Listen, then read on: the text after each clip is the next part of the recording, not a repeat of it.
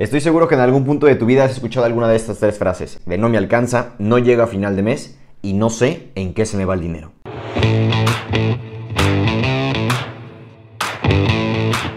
Gente, ¿cómo están? Bienvenidos una vez más a este canal. Les doy las gracias por darle play a este video, por suscribirse al canal, por estar pendiente de estos videos el día de hoy, que son tres razones por las cuales el dinero no te alcanza. Estas típicas frases se debe a alguna de estas tres razones o las tres en particular o algunas otras que han de andar por ahí.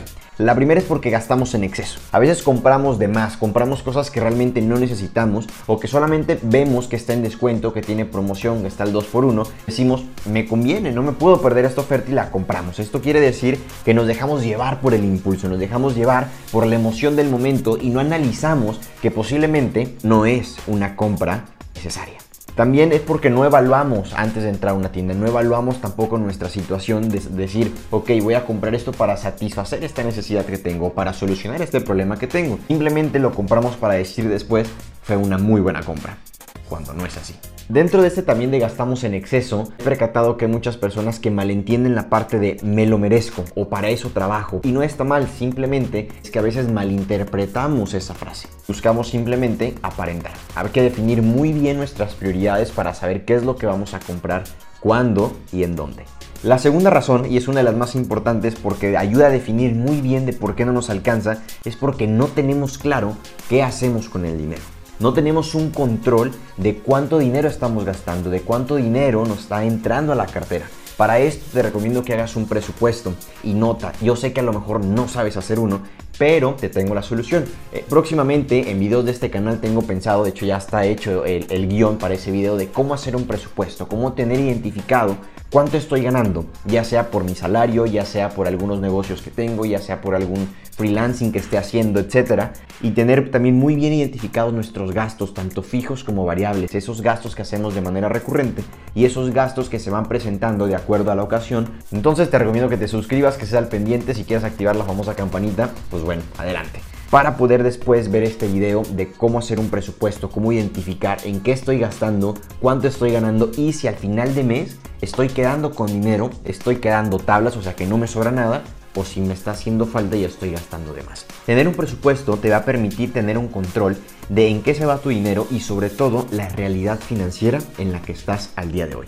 La tercera y última razón es porque tenemos prisa. Así como te mencionaba al principio, a veces vemos una oferta y decimos, la compro sin que lo ocupes, ¿no? Estamos en un siglo XXI en donde la tecnología y la globalización están en su apogeo, están en su auge, y eso hace que vivamos a la carrera, que vivamos desesperados, que necesitemos estar constantemente ocupados en algo o haciendo algo, y que ese algo sea rápido. Entonces, ¿qué pasa? Los medios, las empresas, el marketing está muy bien diseñado de tal manera de hacernos pensar que nos lo podemos perder. Y te voy a poner dos ejemplos. La primera es que ponen ofertas por tiempo limitado. De pronto ver el reloj abajo del descuento nos hace que nos desesperemos, digamos, no me lo quiero perder, mejor lo compro de una vez y posiblemente después puedas comprar alguna mejor em, oferta, algún mejor producto, algún mejor servicio o simplemente no lo necesitas, pero por como ves que el tiempo se está acabando, lo quieres comprar.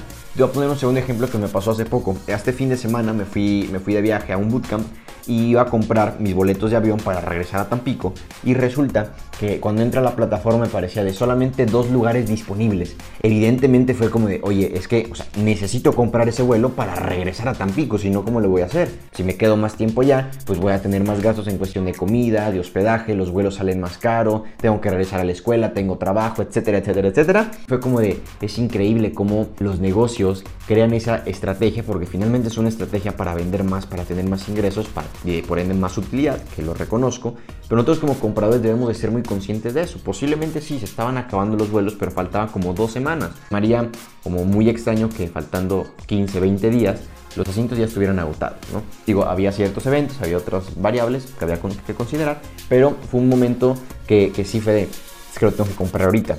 Y me esperé 5 o 6 días y resulta que pues la decisión que se tomó fue muchísimo mejor, así los hubiera comprado en ese momento por la prisa, por la desesperación de ¿y qué tal si me quedo sin vuelo? Entonces yo te recomiendo el ejercicio de 7 días que también un, buen amigo financiero lo recomendó. Quieras hacer una compra de un valor monetario considerable, es 7 días para pensar si realmente lo necesitas, para analizar esa compra y poderla realizar de la mejor manera. Voy a dar un consejo extra, aparte de estas tres razones por las cuales no te alcance el dinero. Hay otro dato interesante de por qué no nos alcanza y es que abusamos del crédito. Ahorita, digo, en mi caso tengo 20 años, a lo mejor tú que lo estás viendo tienes menos, tienes más, no lo sé, pero siempre es un buen momento para sacar una tarjeta de crédito. Y ahorita hay ciertas tarjetas que te dan muchos beneficios, que te dan recompensas, bonos, etcétera, y no está mal porque vas creando un historial crediticio, pero las tarjetas de crédito no son un juego, es una responsabilidad. Y cuando las usamos de mala manera, cuando no entendemos cómo funcionan las tarjetas, es muy común que nos ahoguemos en deudas y pensamos que podemos gastar de más de lo que tenemos. Esto no es para asustarte, sino para alarmarte, para que seas consciente de que una tarjeta de crédito no es un juego, es una responsabilidad. Y expertos que dicen que el interés compuesto es la octava maravilla, de tal forma de que quien la entiende, la gana, quien no, la paga. Entonces yo espero que seas de las personas que entienden el interés compuesto y si no te invito a que te suscribas a este canal, que estés al pendiente del contenido que tenemos en Instagram para que puedas saber un poco más de finanzas personales, para que puedas saber un poco más de cómo manejar tu dinero, cómo tener esa realidad financiera bien identificada, tomar decisiones conscientes,